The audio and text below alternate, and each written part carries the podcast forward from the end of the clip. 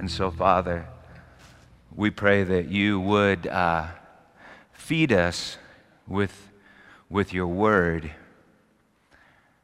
You are the air that, that we breathe. And we thought it was oxygen. It's just so cool, Father, the, the things that people are discovering now, things that you've told us all along, that when you really get down to the heart of an oxygen molecule, nobody's really even sure that it's there. Just intention or information or, or reason. So, God, maybe you really are the air that we breathe. Thank you, Lord, for loving us, for creating us, for revealing yourself to us. Jesus, I pray you would reveal yourself to us now. This is the 18th message, Lord, from the Sermon on the Mount.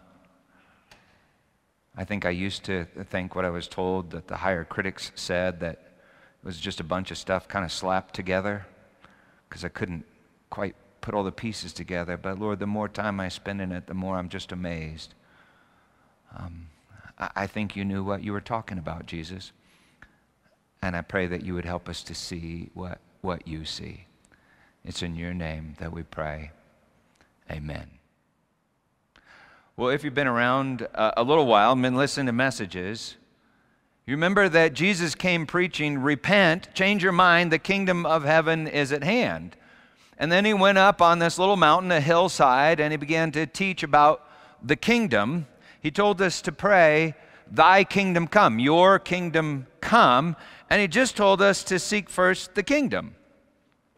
When you were a kid, or maybe now, do you or did you ever uh, dream about like a, a, a, magical kingdom? Not, not in Tampa, but like, or Orlando, but, but, but, uh, but like another world, and maybe like a, a gate or a door through which you could enter that that other world. In A Wrinkle in Time by Madeleine L'Engle, the children enter other words, worlds through a, a, tesseract, which was like another dimension or a fold in space time.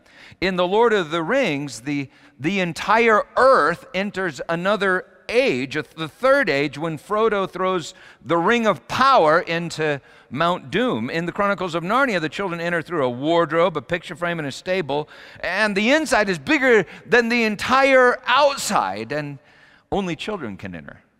And all the animals talk.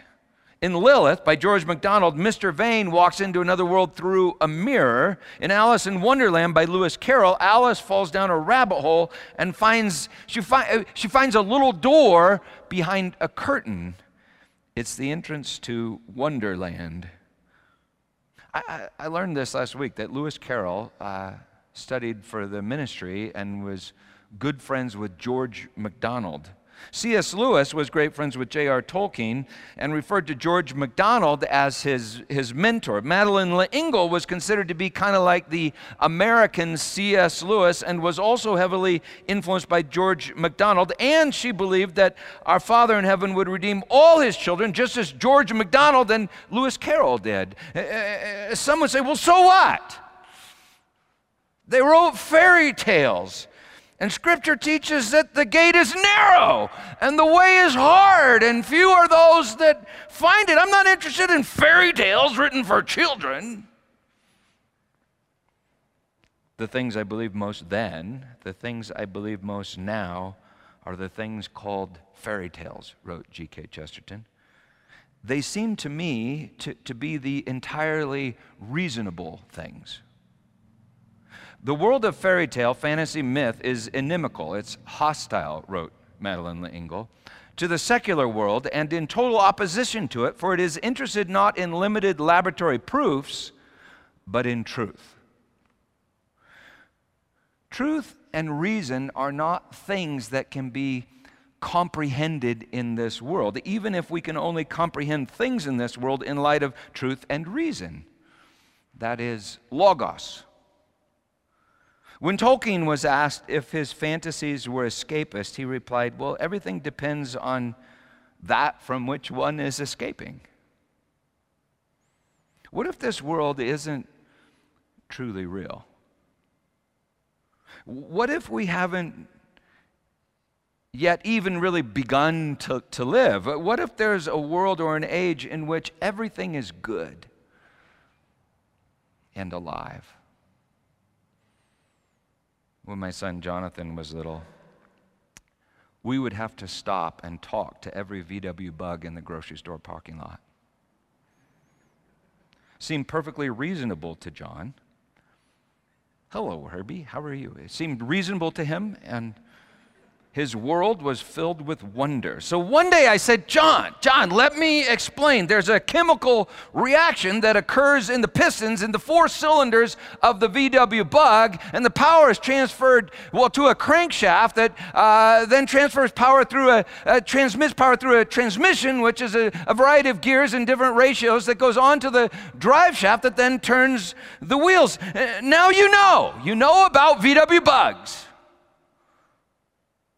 He used to talk to animals. But we sent him to school and they told him Winnie the Pooh can't talk. A, a bear is an Ursidae caniformia carnivora, and a person is a primate, specifically a Homo sapiens. Now, John has an advanced degree in helping people talk in the hope that they might restore uh, some lost wonder C.S. Lewis wrote When I was 10, I read fairy tales in secret and would have been ashamed if I'd been found doing so. Now that I'm 50, I read them openly. When I became a man, I put away childish things, including the fear of childishness and the desire to be very grown up. So, anyway, Jesus just told us seek first the kingdom, the one that's coming and is at hand. Matthew 7, verse 7. Ask and it will be given to you. Seek, and you will find. Knock, and it will be open to you. For everyone who asks receives, and the one who seeks finds. And to the one who knocks, it will be opened. That's easy, right? Or which one of you, if his son asks for bread, will give him a stone? Or if he asks for a fish, we'll give him a serpent. If you then who are evil, I love that. Jesus knows how to win an audience, right? If you then who are evil know how to give good gifts to, to your children, how much more will your Father who is in heaven give good things to those who ask him? So, whatever you wish that others would do to you, do also to them. For this is the law and the prophets. Enter by the narrow gate, for the gate is wide and the way is easy that leads to destruction. And those who enter by it are many. For the gate is narrow and the way is hard that leads to life, and those who find it are few. How few? How hard? How narrow? I mean, gosh, this thing started out pretty good, right? And then it got kind of scary toward, toward the end. People love to quote that last line when I suggest that God will make all things new. And that might just include his, his children. Yeah, they say, but the gate is narrow and hard is the way, and few are those who find it. Well, I think we're supposed to ask how narrow? How hard? How, how few? But we assume pretty narrow, fairly hard, and in a world of 7 billion folks, relatively few. So we obviously need a little more knowledge and effort. We need to try harder can't tell you the number of times I've gone forward at some church camp to pray the sinner's prayer as if there was some other prayer that I could have prayed than the sinner's prayer. But the sinner's prayer, or maybe some other uh, newfangled prayer, because I wanted to make sure I got it right and tried a little harder because the gate is narrow. I was baptized three times. First, by my dad when I was an infant. And then I was baptized again in college when guys on campus said that the first baptism didn't count. So I had my dad do it again. And I gave him detailed instructions. He graduated from Princeton Seminary, but I gave him detailed instructions and, uh, how to hold me down and make sure that everything was under. And, and then the guys at CU told me it didn't actually count because my dad was not in the apostolic succession. And you know, the gate is narrow.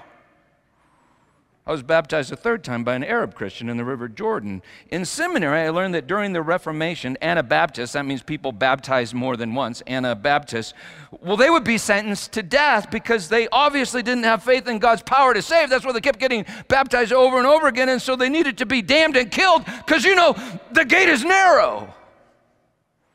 I read all sorts of books about faith because I figured I needed more knowledge to have faith, and the way is hard and the gate is narrow. I went to seminary to gain knowledge about God, but, but I got a few, a few B's, and to be honest, those that got only A's didn't seem to be all that wonderful or even alive, and so maybe the gate is super, super, super narrow. I've learned that faith without works is dead, and so I've been neurotic about sin and even proud of, but sometimes proud of my righteousness, thinking, I found the way. And then I think to myself, but how few, how hard, how narrow is the gate? Jesus just told us at the start of the Sermon on the Mount unless your righteousness exceeds that of the scribes and the Pharisees, you will never enter the kingdom of heaven. No one had more knowledge in Jesus' day than the scribes, the scholars. Nobody tried harder in Jesus' day than the Pharisees. They, they were into doing the law. Jesus says, Do not think I've come to abolish the law and the prophets. Then he says, Whoever says you fool is liable to the hell of fire. Whoever looks at a woman with lust, attention to lust, has committed adultery adultery. If anyone slaps you on one cheek, turn the other. Love your enemies. You must be perfect as your heavenly Father is perfect. And do it unconsciously without your right hand knowing what your left hand is doing. Dang, that is a, like a pretty narrow door. In our text today, he says, Do unto others as you would have them do unto you. That's nice until you really stop to think about it. I mean, I want everyone to love me just like I, I love my. I mean, I don't always like myself, but I, I want them to love me like I love myself, unconsciously, freely, and without trying. But I don't even come close to loving everyone else like I love myself, unconsciously, freely, and without trying. If I did that, I'd end up dirt poor, no place to lay my head, maybe even crucified on a tree. If I did that, I'd have to literally consider everyone to be like my own body. I'd no longer think me, I'd think we. I'd no longer think mine so much as ours. This is the law and the prophets, says Jesus. Do not think I've come to abolish the law and the prophets. Israel had spent 1,500 years trying to obey the law and the prophets. You remember, God gave the law to Moses on a mountain, and now Jesus is expositing the law on, on, the mountain at the start of his, his ministry as if to say, You wanted knowledge of good and evil? I'll give you some knowledge of good and evil. This is the law. In the Old Testament, the law is the terms of the covenant, the covenant of law. Basically, God says, Observe the terms of the covenant, and I'll bless you. Don't observe them, you'll be cursed. Israel doesn't obey, and all of Israel dies in the wilderness except for Joshua and Caleb, which literally translated is Jesus and the dog. Remember last time I told you how Jesus gave the holy thing to the, I think that's kind of cool. But even then, as they enter the land, they encounter this God man with a, a flaming sword, and they, they don't occupy as they're commanded to occupy. The prophets prophesied that Jerusalem, Judah, Israel, and the whole world will be devoted to destruction. That's the law and the prophets. The law was kept in a coffin called an ark in the Holy of Holies, guarded by a curtain and a bunch of priests with flames and swords. On the top of the ark uh, was the presence of the age to come, the throne of God on earth, the judgment seat, which would judge between good and, and evil. It was guarded by two cherubim, just like those that guarded the way to the tree of life in the Garden of Eden. The tree of life, it stood in the same spot as the tree of the knowledge of good and evil. God said, The day you eat of it, dying you will die. The snake said, Surely you won't die. We ate and we ate and, and we were exiled from the garden, the life, the kingdom, and dying we do die. And dead things don't find gates or even seek them. In the words of Paul, quoting David in the Psalms, none is righteous. No, not one. No one understands. No one seeks for God. All have turned aside. Together they have become worthless. No one does good, not even one.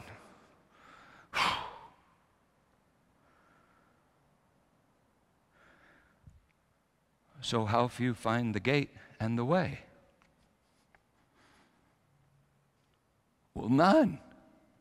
Guess. And how many are led to destruction? Well, all, I guess. So, how narrow is the gate? Well, it appears to be closed. And how hard is the way? Well, it sounds like it'll kill you. You'll lose your life, your psyche.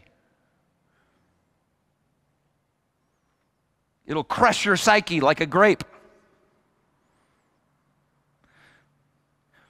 Well, let's take a, a, closer look, all right? Enter by the narrow gate.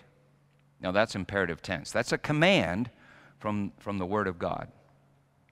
For the gate is wide and the way is easy, literally broad, that leads to destruction. That's the noun apoleia, translated destruction. It comes from the verb apolumi, translated destroy or lose. Jesus said that he came to seek and to save the lost. The, the apollolos, which is the perfect participle of apolumi, and think about it. You can't be found unless you're lost. Verse 13.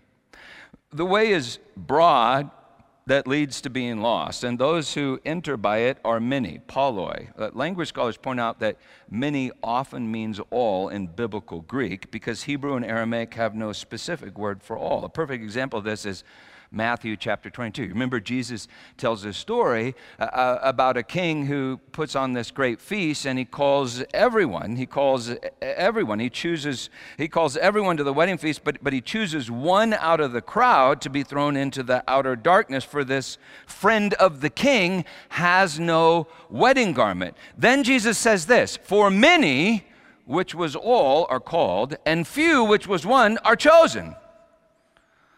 Verse 15 For the gate is narrow. In Luke, Jesus uses the word door. The door is narrow. In John, Jesus says, Truly, truly, I say to you, I am the door of the sheep.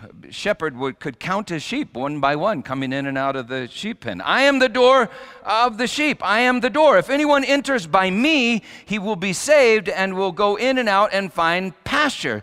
That means he'll no longer be lost but found. The gate is narrow and the way is hard in John, you remember doubting Thomas says to Jesus the night before he's crucified. I think we say this to Jesus all the time Lord, uh, we don't know the way to where you're going. You remember what Jesus said? I am the way, and the truth, and the Zoe, the life. If we've been united with him in a death like his, writes Paul, we will certainly be united with him in a resurrection like his. The, the gate is narrow and the way is hard. Literally translated, that word should be something like crushing, crushes you. It was used to refer to trampling grapes, as, as in a wine press, grapes of wrath which turn into, into wine. wine that's blood and blood that's wine. We must lose our old psyches to find them. We must exhale to inhale the Zoe, the life, the life that's in, in, in the blood. The gate is narrow and the way is hard that leads to life, to Zoe, and those who find it are few, and, and few can mean one. So, how few find the gate? And how hard is the way? Well, well, Jesus is the gate. And Jesus is the way. And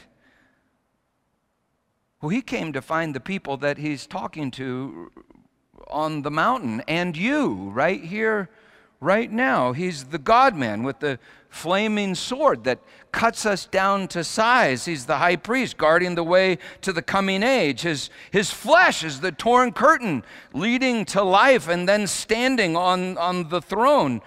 Many are called, and few, like one, is chosen. God chose us in Christ. Before the foundation of the world, writes Paul, as in Adam all died, that's many, so in Christ, that's one, will all be made alive. So, so anyway, maybe the few is, is, is none, maybe it's none, or maybe it's one because Jesus is the way and the gate. And well, that does make the gate awfully narrow, doesn't it?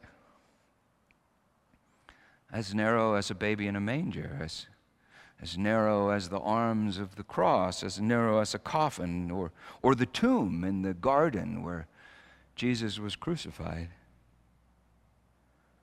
Jesus said to Thomas, I am the way, the truth, and the life. No one comes to the Father but by me. The way is narrow. But he does seem to get around, doesn't he? Religious folks love to quote that verse and say, see, Jesus is the, on, is the only way. He's the only way. Well, Jesus is the only way. But then they say things like this that means joining our church, or tithing, or going on the retreat, or being baptized this way or that way, or having the right doctrine. I mean, they talk as if Jesus were dead and they kept him in a box or a coffin. They talked as if Jesus was dead, like knowledge of good and evil, you know, in a book, dead law used to justify themselves rather than the living Lord who justifies us. They spout knowledge. We all spout knowledge. We know that all of us possess knowledge, writes Paul in 1 Corinthians 8. This knowledge puffs up, but love builds up. If anyone imagines that he knows something, he does not know as he ought to know. But if anyone loves God, and remember, love fulfills the law and the prophets, if anyone loves God, he is known by God. Wow.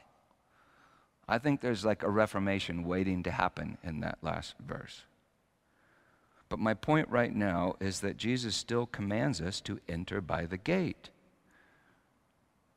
And if the gate is that narrow, the last thing that we want to do is puff ourselves up with knowledge, pad our resumes, build our old psyches, our, our egos. So, anyway, as we were saying, maybe the few that find it is really none. Or maybe the few is really the one who is the way and, and the way to life that is the truth, like being honest, truth in you. Or maybe the few is the small. I was surprised to learn that many can be translated large, and few is often translated little or small. Small are those who enter. And that reminds me of Alice and Frodo and every child in every fairy tale. I'd play you the original movie clip, you know, from the Disney classic, but we um, probably don't have time and we don't want to shut down the live Facebook feed.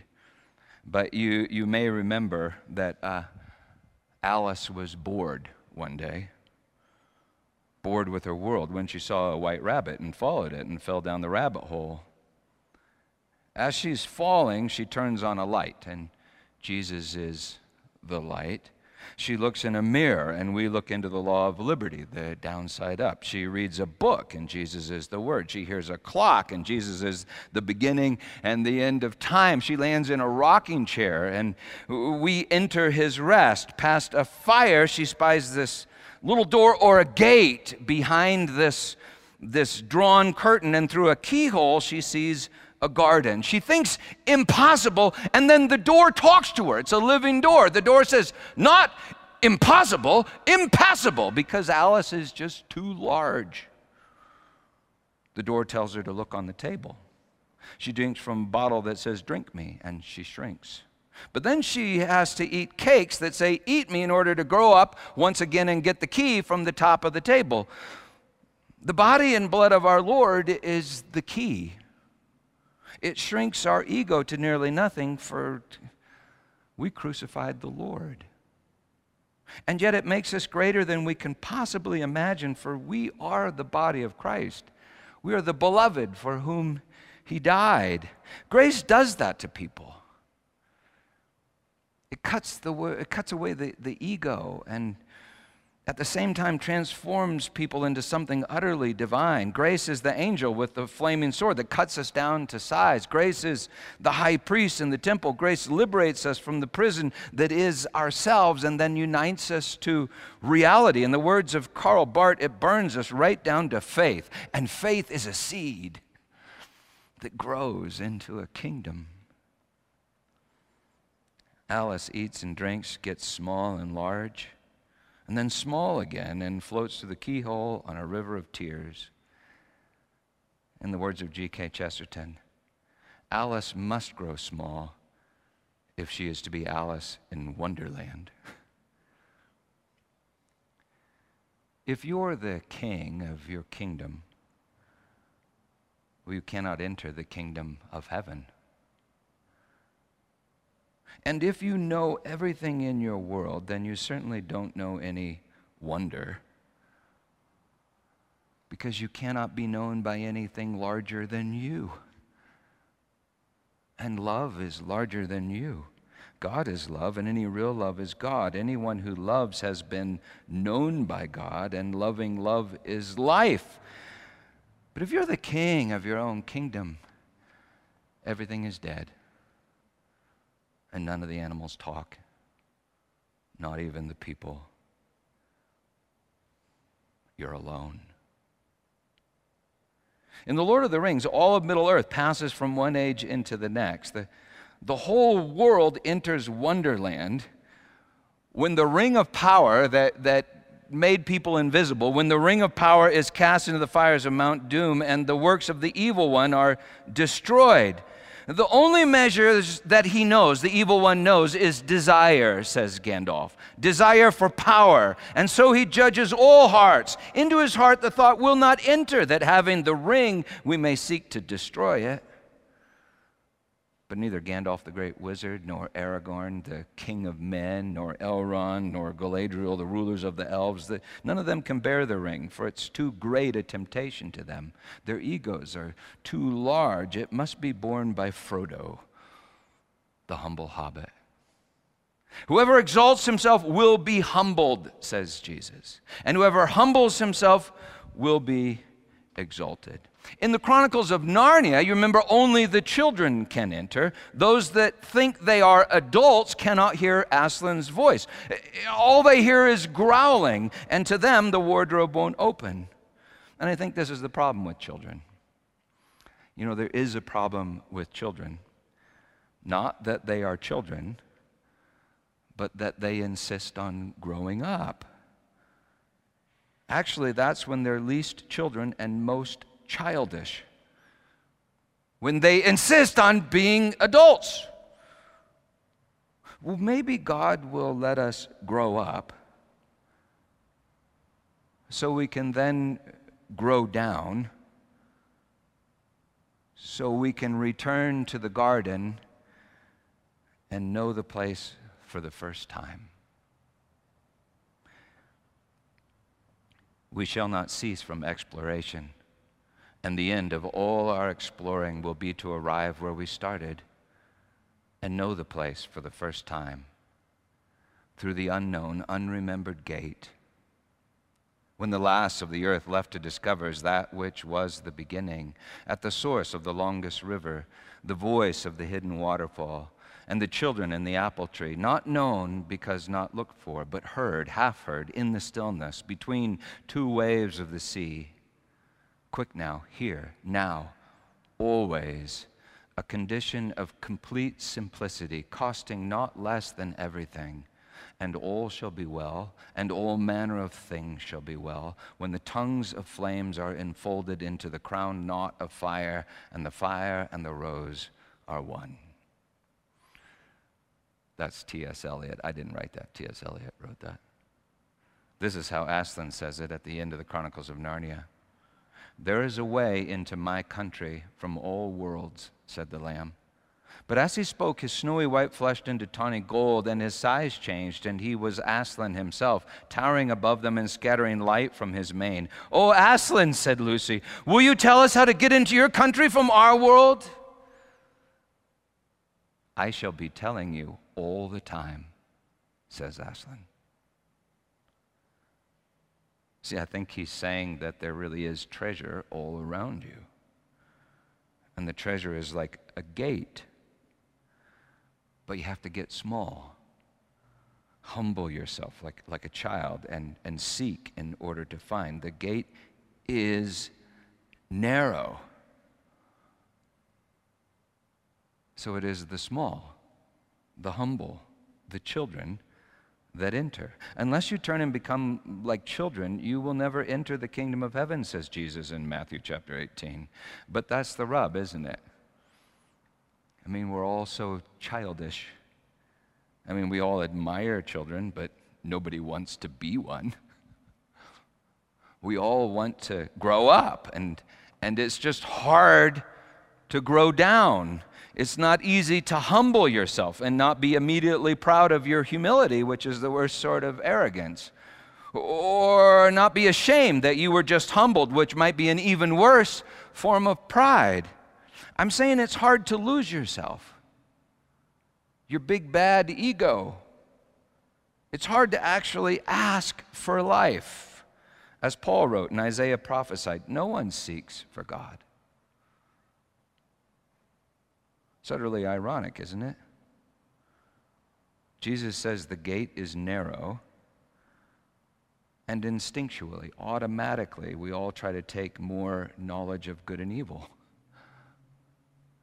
The gate is narrow, and we all try to pad our resumes and puff ourselves up with knowledge. And Jesus says,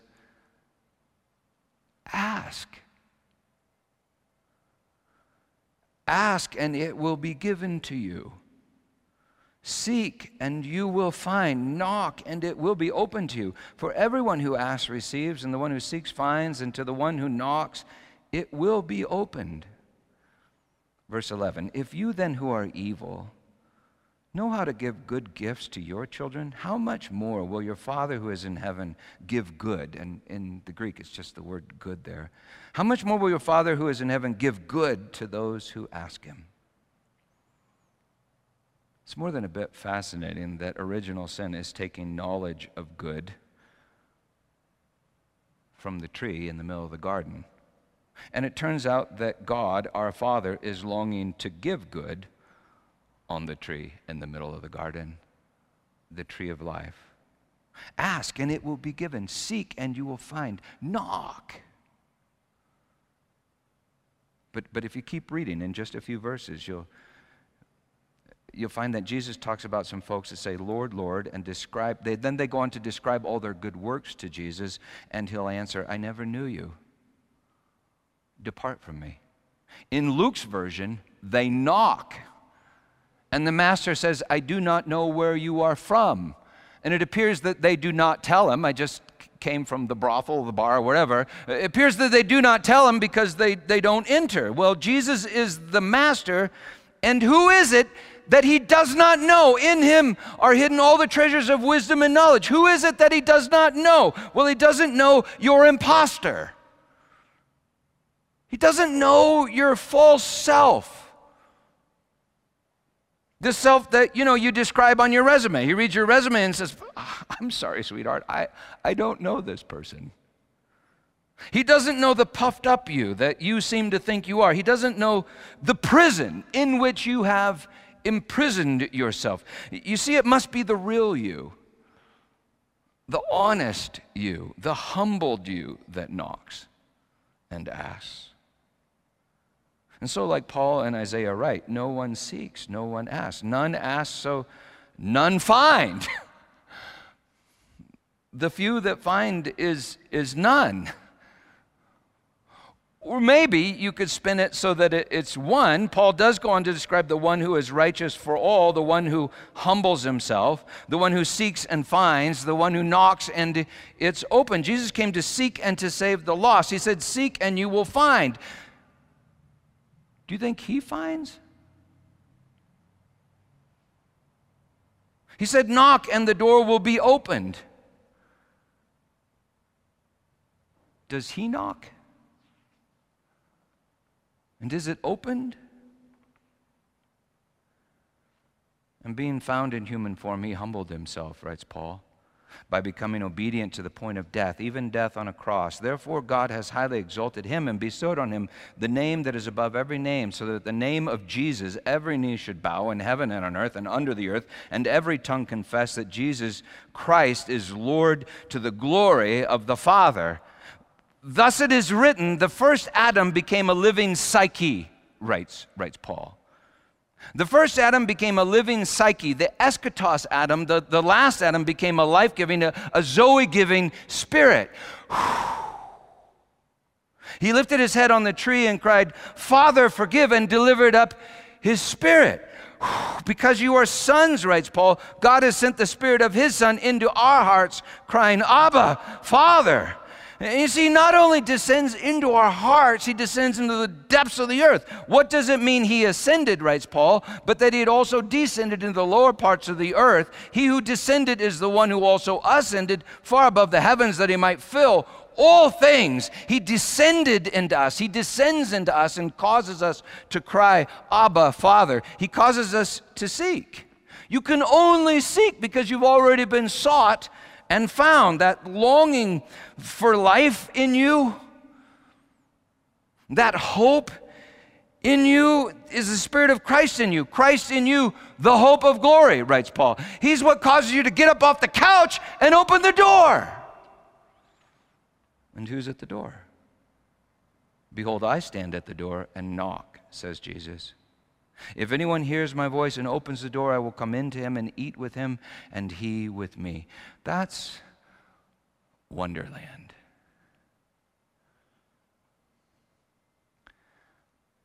But until you go through that door, it's hell. I've spoken about this much more in other sermons, and you can, you can go watch those sermons online if you want. I'll put the link in the footnotes to this on the website. But our old building, remember, was built in 1890, and it was haunted. I probably wouldn't have believed it, but we actually have a video of this dark thing flying out of the sanctuary as, as we worship. They even put it on the news. I also believe because I've learned to trust my wife who sees these things. Well, we prayed and we bound uh, several evil spirits after that happened. And then after that, my wife started encountering ghosts what the Bible refers to as phantasma in the New Testament, or ob, familiar spirits in, in the Old, I think they're people stuck in their own psyches. And so stuck in this fallen world of ours, this fallen world of space and time, unable to lose their lives, their psyches, and, and then find them. One night, with some on the prayer team, we prayed in the basement, and, and the team suddenly saw children and old men surrounding a slaughtered goat in the middle of the room. We prayed for Jesus to appear, and he did. Walked to the middle of the circle and healed the goat. The children then came to him, and he sent the children back to their fathers, and as they came to Jesus, they grew down. I mean, they got young and they began to party. It just turned into this party. I remember not knowing what to say at that point. They're seeing this. I'm talking, praying to Jesus. So I just said, um, Jesus, could they go home? And suddenly, this door opened in the wall down in that coal chute, down in the basement in the old building, and there was like a new creation on the other side. A few weeks later, it happened again in the deep crawl space under the stage. We had entered because Susan had heard weeping through the access door. Inside, she saw figures cowering in the darkness, and I prayed that Jesus would reveal himself, and he did, along with the door. Uh, to the new creation. I, I, began to tell them who Jesus was. In other words, I began to proclaim the gospel, the good news. I began to tell them who Jesus was. And, and the moment that one of them would look up, that person would immediately go to him and yet some wouldn't look up. They wouldn't lose their, their psyches for him. And so they wouldn't find him. And them, their psyches. Finally, Jesus said, I'm leaving this door for those that will still come. And so I would think of a mess. I would preach in that old building and look out at a few people out there, maybe not listening, I, I would think of, of them as my words would descend through the stage and down into the outer darkness. Jesus said to Peter, I will build my church, and the gates of hell shall not prevail against it. Now, I know that was super weird. But I'm just saying that the door is narrow. And yet the door is filling all things. I mention those stories so that you dare to believe that these things are true. But I don't want you to think this message only applies to the day that your body dies. I hope you understand that it applies to everything you do right here, right now. Because I'm guessing that most of you are like me and you don't spend a lot of time in Wonderland. And you just don't feel all that alive. So, so Jesus says, enter by the narrow gate that leads to life. Narrow is the way, few are those who find it, but, but you know the way. And you know the life because He's found you. He's found you. He's just waiting for you to enter everywhere and every win. Small are those that enter. So don't puff yourself up with religion. Don't try to be something. Above all, don't make any promises to, to Jesus, but just sit naked and vulnerable in the presence of love. Sometimes I just sit. Sometimes, especially when I'm filled with anxiety, I picture myself just handing things over. I hand you over because I worry about you. I give you to Jesus. I give the church to Jesus. I give my family to Jesus. I give the thing I worry about the most to Jesus. I give me to Jesus. And not just the big, impressive me, the real me. I mean, I say, You know me, Jesus. It just helps me to sometimes even say this out loud. You know me, Jesus. You know how scared I am. You know my every embarrassing desire, and I list them. You know that I'd like to just get really, really drunk and fall asleep on a beach. You know, you know that I, you know that I want to be famous and I feel like a fool. You know me. You see, his presence humbles me, and I become like a child in his arms, and sometimes I say, Abba?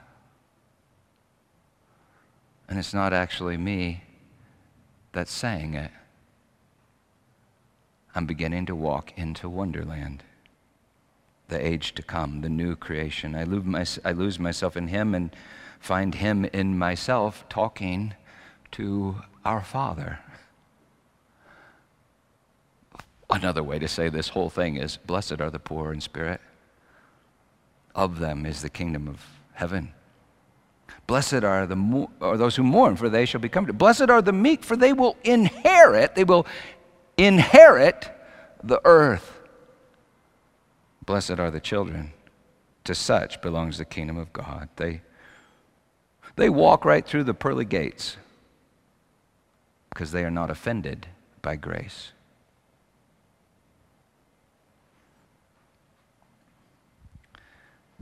This is the narrow door.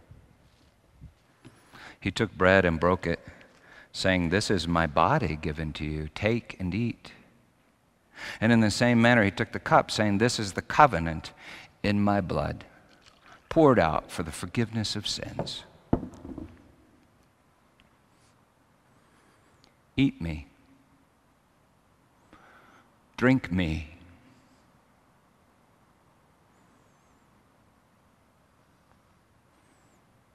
Enter by the narrow gate.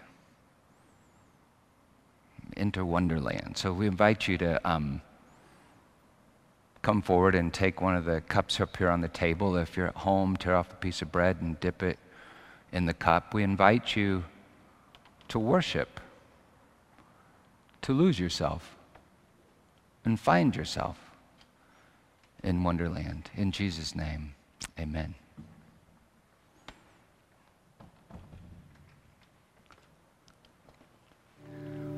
So let's ask.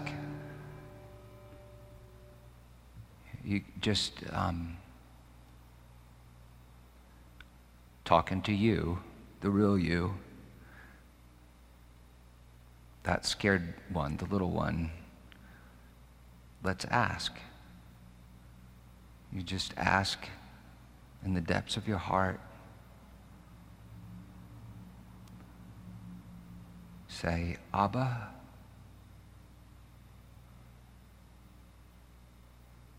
I would like the kingdom of heaven. Can I have the kingdom of heaven?